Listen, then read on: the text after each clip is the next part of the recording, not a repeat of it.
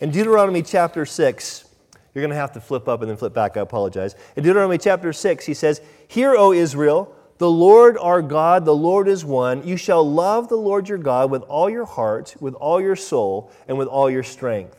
And these words which I command you today shall be in your heart. And notice, you shall teach them diligently to your children, and shall talk of them when you sit in your house, when you walk by the way, when you lie down, and when you rise up. And so God had called his people. He had said, Look, I want dads specifically to lead the way in this. I want you to be those who don't just kind of say, Here's the information, here's the religion that we believe. But the command is, You're to love God. This is to be something inward. This is to be something transformational. You're to love God, and then you are to teach your children what that means. You are to explain to them what the scripture says about loving God. And so the second day in the feast, they're coming to Ezra because they want to know how to do this. They're hearing these things, and I can imagine that they maybe uh, they get to Exodus, and maybe Exodus 23, and they read about this feast of ingathering. They hear about maybe in Exodus 23 or Exodus 34, the feast of ingathering, which is the same feast we see happening here. The feast of ingathering was basically the sort of last harvest festival. And they would kind of, at the end of the year, the last harvest, they would gather the sin and they would celebrate God's provision. In fact, in, they would have probably read also in Leviticus 23 about where this was talked about uh, to be a celebration of God's provision. It was just to be that. It was to be a celebration. This was to be a seven day party. I love that God commands parties. It was to be a celebration. And then later on in Deuteronomy chapter 16, we see that it's called the Feast of Tabernacles. Because it wasn't just the fact that God would always provide for his people, but how God had specifically provided for his people when they came out of bondage from Egypt and they kind of had to travel through the desert. God had supernaturally provided for them. And so they would build these little temporary shelters to remember how God had protected them and provided for them as they traveled out of bondage into the promised land. But also, it's interesting, the prophet Zechariah talks also about the Feast of Tabernacles, and he, he says that this feast specifically, it's pointing forward to a time when all the surrounding nations, the nations that used to persecute Israel, that those surrounding nations will one day come and celebrate this feast and worship the God of the Scriptures. Pretty amazing. And so you can imagine when these dads are hearing about this, when they're the, the, the wives and the children and, and the whole whole of Israel is hearing these words being read that they go, We have no idea how to actually walk in this. How do we do this? And so they grab Ezra. Why Ezra? Well, we know from Ezra, which, if you remember, Ezra and Nehemiah were actually one book in Hebrew. This is what it says about Ezra, who was the, this well-known teacher of the law in Israel of this time. It says, Ezra 7.10 says, Ezra had prepared his heart to seek the law of the Lord and to do it and to teach statutes and ordinances in Israel. Kind of as a side note, here's a good hint for you guys who are, you uh, men and women who are teaching Sunday school or leading house groups there's some really good uh, instruction for us. How do you prepare? Well, first you prepare by seeing what does God actually say. Then you prepare by saying, God, help me to walk in this. And then you're able to teach it. And so they go to Ezra because they're wanting something more than just information. They don't want to just hear religious truths, they don't want to just know stuff. They want to follow their God. They are experiencing, remember at this time, they are experiencing God's word coming to pass. God had said, I'm going to bring you back out of captivity after they had gone into Babylon because of their sin. He says, In 70 years, I'm going to bring you back out. We're going to restore Jerusalem. And they'd seen the temple restored, they were seeing civic life restored. And then when Nehemiah comes on the scene, they see the walls restored. And they're going, man, God is doing something. We want to know how to walk with this God. We want something more than just information. What they were wanting to do is this listen, very simple. but very profound. They were wanting to obey. They wanted to obey their God. That's a novel idea. Obeying God. It's funny because when we talk about obedience, what we tend to think of is legalism. Oh, we're not saved by works, we're saved by grace. So I don't need to do works to be right with God. That's kind of true. It is the gospel that we're saved by grace and not of works. Absolutely true. But we look at obedience either as, in, in, in, a legalistic sense, oh, don't put that trip on me, I don't need to obey, or in a legalistic sense of, oh, I better obey. And our motivation is fear. I'm afraid if I don't obey, then I'm toast. And it was interesting, when we start feeling that way, you know what we're forgetting? We already haven't obeyed. I mean, seriously, think about this. Think about why you didn't just wake up this morning and go poof in the smoke by God's judgment. Because if you know what God requires of his people, you know we should just be all poof. but we're not. So, so what, what we're seeing here is a great picture of how obedience fits with restoration. Because remember, God's not just, in Nehemiah, God's not just using Nehemiah uh, or using his people to restore walls, God's restoring his people through the process. He's, he's bringing his people back into right relationship with them, with him, learning to walk and worship the way they ought to. And a big part of that, listen, is our obedience. And so the first thing we really want to recognize in, in this is that obedience is a worshipful response. In fact, you might say it's the worshipful response. These guys, they want more information, so they get Ezra they say, we, we want to know how we do this. And so in verse 14 it says, that they found written in the law, which the Lord had commanded, that the children of Israel should dwell in booths during the feasts of the seventh month. Now, it's interesting that Nehemiah would, would record it like this. He didn't just say they found in the law, but he says they found in the law that God commanded. In other words, they're recognizing this is what God says. Yeah, Moses wrote it down, but this is what God says. These are God's command. This is about God's authority. That's how they viewed Scripture. Interesting point. That's how Jesus viewed Scripture, which is why that's how we view Scripture. that, yeah, men wrote it down, different kinds of people, men and different kinds of, of, of uh, walks of life at different times of history, but it was God who was speaking through those men to make sure that we had his authoritative word. So, this is how they treated it. And so they're recognizing that this is God's word. And it's interesting because they, they recognize this is God's word. And it says in verse 15 that, that, that what they decide they need to do is they should, they should announce and proclaim in all the cities and in Jerusalem, saying, Go and cut down these branches so you can make these booths, as it says in verse 15, as it is written.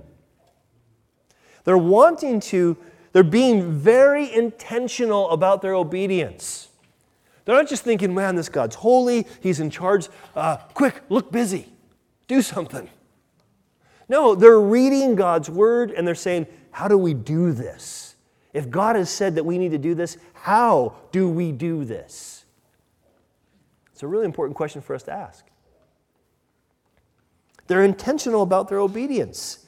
And they're announcing that all the cities should be involved. Why? Because all of God's people are called to obedience. Now, at this point, some of you might be going, okay, that's fine. That's Old Testament stuff. Kind of scary. We're not really that interested. But no, this is Jesus stuff. Listen to what Jesus says in John chapter 15, verse 17. Jesus says, If you abide in me and my words abide in you. That's not just about memorization, though it might include that. But if my words abide in you, if you're holding on to them as truth, is the idea, you will ask what you desire, and it shall be done to you. By this my Father is glorified, he says. Jesus says even plainly a couple a chapter before this in John 14, 15. You guys probably know this one. Jesus says, If you love me, what? Obey. Keep my commandments. Obey. See, this is a worshipful response, the worshipful response. God, you first loved us. You're so good to us. Everything that we have that's good and perfect comes from you. We should simply just submit to you and do what you say. You're worthy of that kind of obedience. I remember when my, my kids were small, they hate when I use them as an example, but they're not really, there's only one left. Anyways, it's okay. Bubba. Poor Bubba.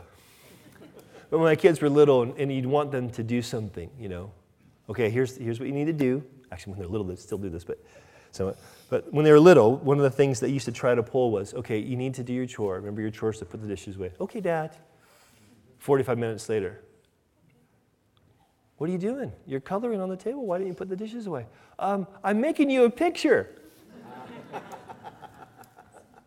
Quick, look busy. But what do we know about obedience? When Saul did that to God, King Saul, God says, Look, I want you to wipe out the Amalekites. I don't want you to keep any of, their, uh, of the spoil from war. Just, it's over. This is a wicked race. It's going to come back to haunt you if you don't end it. Might be hard for us to understand, but he calls for this total obedience. What happens? He has no problem doing that. He, he Saul wipes out women and children. Got no problem with that. But oh, this stuff that's worth money, I'm going to keep that. And the king, you know, I don't want to kill him. He, he might have some wisdom I can glean from. And so he partially obeys. And what happens? God takes the kingdom away from Saul and tells Saul, Saul, to obey is better than your sacrifices. Oh, I'm just giving this for the Lord. Oh, I just drew this picture for you, Dad. No, to obey is better than sacrifice. See, this is the thing that we have to get through our head. If, we're, if we say, God, I want to worship you, if we say, Jesus, I want to follow you and I want to worship you, that needs to be expressed in obedience, recognizing his authority. Lord, what would you have me do? I want to do what you say. Now, there's a reason for this. You need to understand. When God calls us to obey, it's for our benefit. And if you don't understand this, you're not going to obey the right way. It's not your obedience won't be worshipful. Because here's the deal: you can obey and not worship. Happens all the time. It's called religion. It's all over the world. People obey and they don't worship. But you cannot worship without obedience.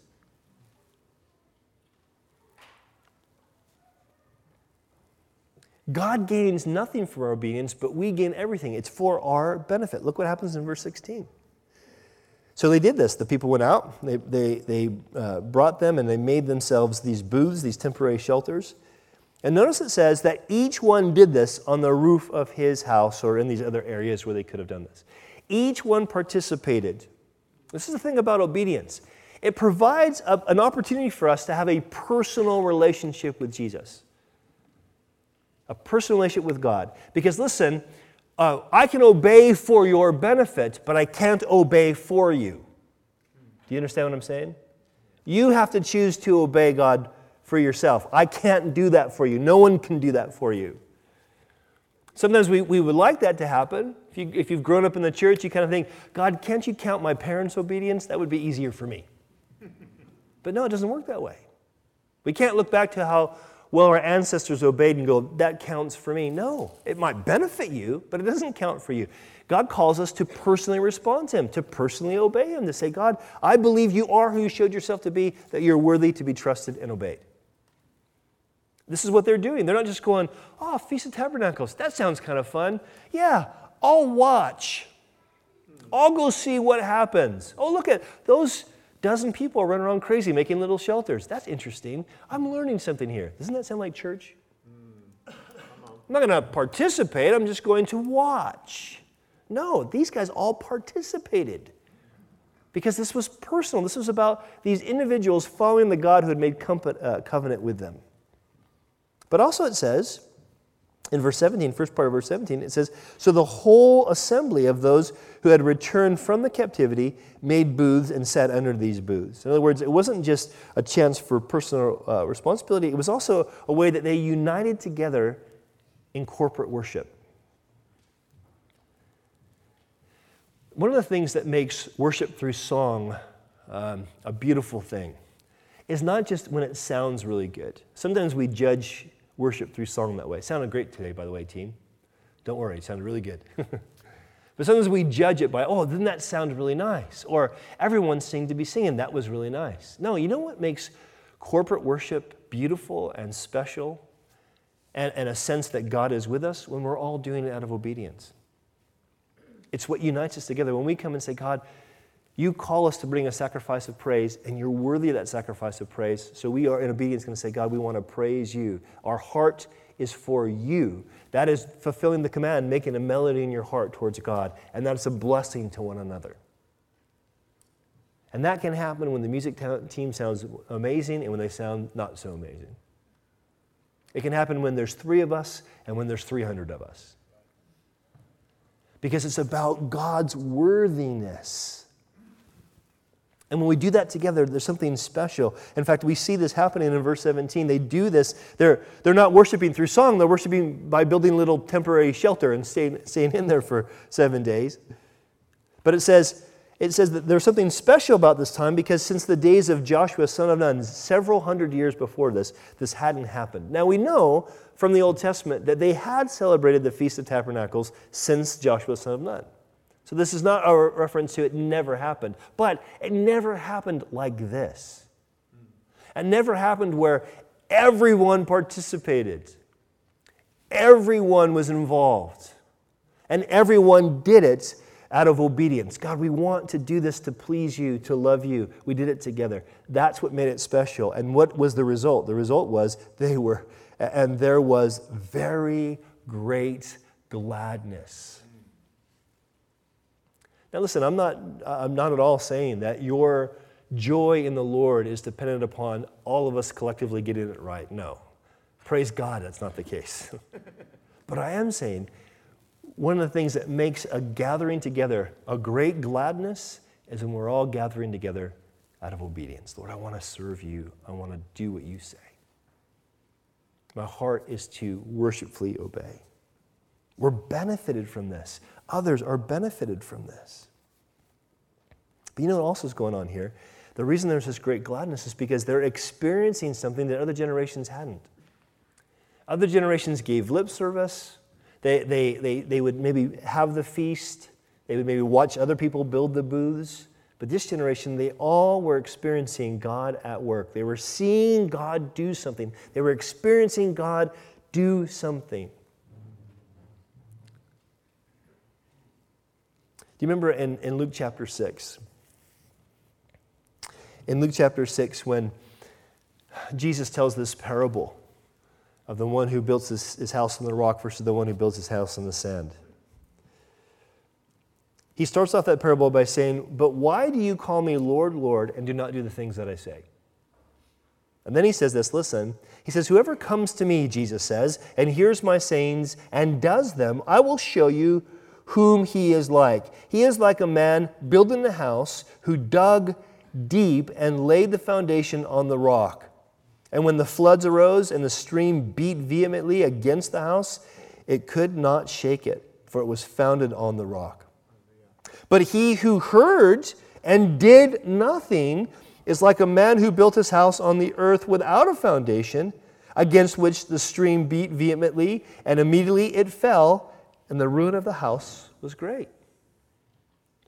Both built houses, both experienced storms, both experienced floods of water, both heard what God says. But one responded in obedience and one didn't. The one who didn't respond in obe- the one who didn't respond in obedience met destruction, and then when he did respond into obedience, experienced stability in the midst of storms. See, what we're talking about here, as far as obedience benefiting us, we're not saying, okay, if I obey, good stuff will happen to me. I mean, people have written books about the subject. Why do bad things happen to good people? Why would you ask that question? You'd ask that question because you assume if I'm doing good, good stuff should happen to me. Kind of makes sense. I'm doing the right thing. God, I'm obeying. Why is bad stuff happening to me? He didn't say bad stuff wouldn't happen to us. In fact, interesting, in this parable, in this metaphor that he's using, the same bad stuff happened to the person who obeyed that happened to the person that disobeyed. But what was the difference? the person who obeyed, who did what Jesus said, experienced the stability that the person that, that didn't obey could never experience. They experienced God's work in their heart. Now, can I ask you a question, especially maybe those of you who, who maybe wouldn't identify as Christians here, you're just kind of maybe looking into this Jesus stuff, came for a free lunch, whatever the case might be. Can, can I uh, kind of addressing you for a second? T- tell me if I'm wrong, but you would like to see how this Jesus stuff actually works. You want to know if there's any credibility to the claims of Christ. And so you're looking at Christians to look for that credibility. Is that accurate to think that? Because that's the way I was before I came to Christ. I didn't grow up in the church, and so before I came to Christ, and the Christians around me, I wanted to see do these guys have any credibility? So I tried to date the girls. The ones that loved Jesus said no. the ones that didn't love Jesus said yes. And I tried to intimidate the guys, and not a single one ever stood up to me. I didn't beat them up or anything. Don't, don't, don't worry, it wasn't that bad. But still, I would try to intimidate them, kind of poke fun at them, and honestly wishing one of those guys would have said, You know, do you even know what you're talking about? And I would have said, No, tell me. I want to see if there's anything to this Jesus stuff that I hear every once in a while somebody saying, usually somebody's mom telling me about. Is there anything to this? What does it even mean? It's not, listen, we don't obey because it, it, it, solves all of our problems. We obey because, listen, we believe God benefits us. We believe He's worthy of that obedience and that we benefit from that obedience. It doesn't mean that things always go great, but it means that we are able to show something about the goodness of God through the difficulties of life. These guys were rejoicing as they had this feast. They were experiencing God's work in a powerful way. But notice, we're almost done. Verse 18. We see from this verse really that obedience requires time.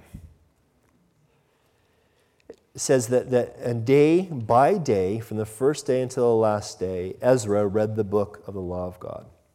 So, as we said, they're fulfilling this uh, command in Deuteronomy. He's reading the word to them every day.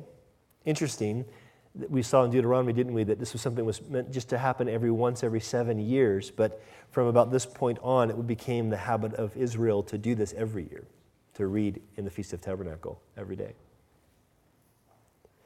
And there's a principle here, there's an application here for us. I think we need to take time to go through God's Word. Now, I don't, I don't want to show hands because I don't I'm not trying to embarrass anybody, but just answer this question to yourself. Have you, I'm talking to you guys who are already Christians now. I'm speaking to you guys who are Christians. Have you read through the entire New Testament? Have you read through the entire Bible? It's interesting. It's interesting that for centuries, and, and well, even now, people are taking great risks to their own personal security and safety, and those are their families, to get a hold of this book. We have several versions on our shelves, and we rarely crack it open. You know how we do this? Um, many of you guys probably know we do this sort of Bible reading plan. And it changes each year. Every year we always read through the New Testament, but then every year we read through a third of the Old Testament. The reason we just did a third was we didn't want it to be so overwhelming that you feel I can't do it. I do this plan. If I just read, if I just think I'm going to read it to make sure I read it, even if I read it out loud to myself, which takes a bit longer than if you just kind of read it. If I read the Bible plan, it takes a, it takes a long time, man. It's about seven minutes. it's a chapter in each. It's not very much. Now, if I read it and pray into it and say, God, would you speak to me? Would you meet me here through this? Help me to understand this. I'm going to walk on this. It takes a bit longer than that. But the reality is this listen, these things take time. You can't say, I'm too busy to obey. Take time. Do you even know what God wants you to do? Who's brave enough to raise their hand and tell me what are the two laws that all the other laws hang on? Who knows that about Scripture? What are the two laws? Greg? Love God, love God with all your heart, mind, soul, and to love others as you love yourself. That's right. Love God with all your heart, mind, soul, and strength. Love your neighbor as yourself, right? Shema. That is it. Okay, what does that look like? How does that happen? How do we know? We go into God's word and we say, God, okay, teach me how to do this. Teach me how to love you and how to love others. And we believe His Spirit's going to teach us, He's going to meet us there. That's what they were doing during this feast. But also, it says, listen, they kept that feast for seven days. In other words, what they were doing is they were having a, an extended time of holy celebration. Now, I do think there's nothing wrong with us having fun together. I don't want anybody here to feel like, oh, I wasted my time at church because I, own, I, I, had conversations about whatever shallow subject you want to fill in the blank. You know, this is how we, we get to know each other by finding out what people do. There's nothing wrong with having non spiritual conversations, even at church, okay? but there's something special when we set aside time to celebrate Jesus together to pray to Him, to worship, to learn from Him, to serve Him. There's something special when we say, okay, we want some extended time to have some holy celebration. We have this bring and share meal for a couple of reasons. One is it connects with communion, which we're going to do in just a couple minutes. In fact, if you ushers want to start bringing the communion elements to the front, that would be great. But also, we do this because it's an opportunity for us not only to just to get to know people, but also to celebrate the fact that we are one family in Jesus. Doesn't matter what your, your ethnicity is, or your social background is, or how much money you make, or what you do for a living, or how educated you are. None of that stuff means anything. If we are in Christ, we are one family. And family dinners is a good day. Having a family dinner is a good day. That's why we do this. Interesting, too, it says in the last part that they also, on the eighth day, they had the sacred assembly. It's this idea that they were committed to this time of corporate worship. Now, in case you didn't notice, we're a pretty laid back church. In case you didn't notice, right? I mean, this is about as dressed up as I get. and, and we are pretty casual. We're not offended by hearing babies cry or toddlers making a lot of noise. We don't really get bothered too much about this stuff. We recognize this is part of family life. It's not that big of a deal. That doesn't mean, listen, it doesn't mean that we don't value reverence. It doesn't mean that we don't think it's important that we recognize that when we come together, it's a holy thing, it's a sacred thing. And we want to be intentional about that. We don't have church membership. So, so we don't know who's a member and who's not. Therefore, we don't say, okay, only members now can take communion because we don't have membership.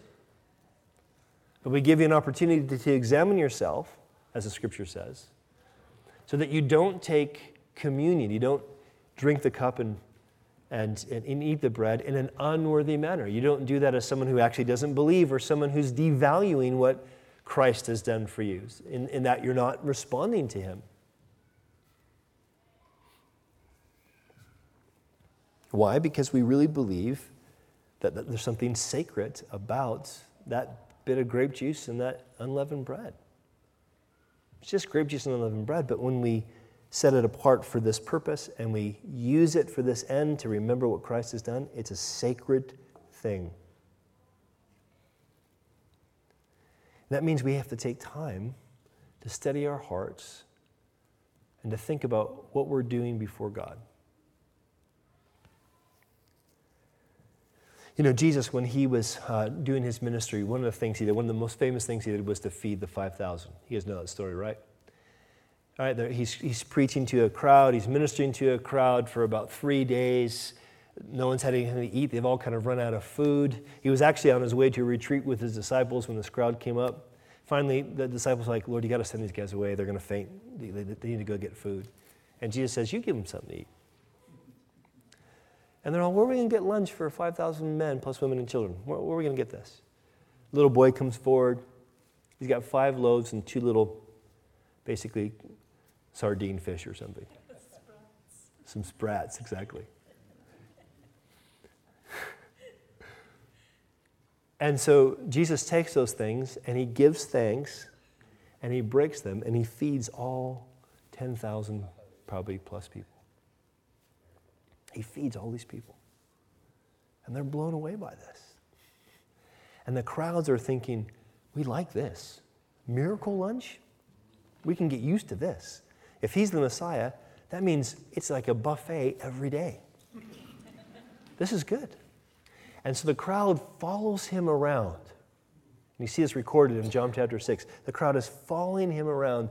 And, and basically, they're saying, uh, Hey, Jesus, how's it going today?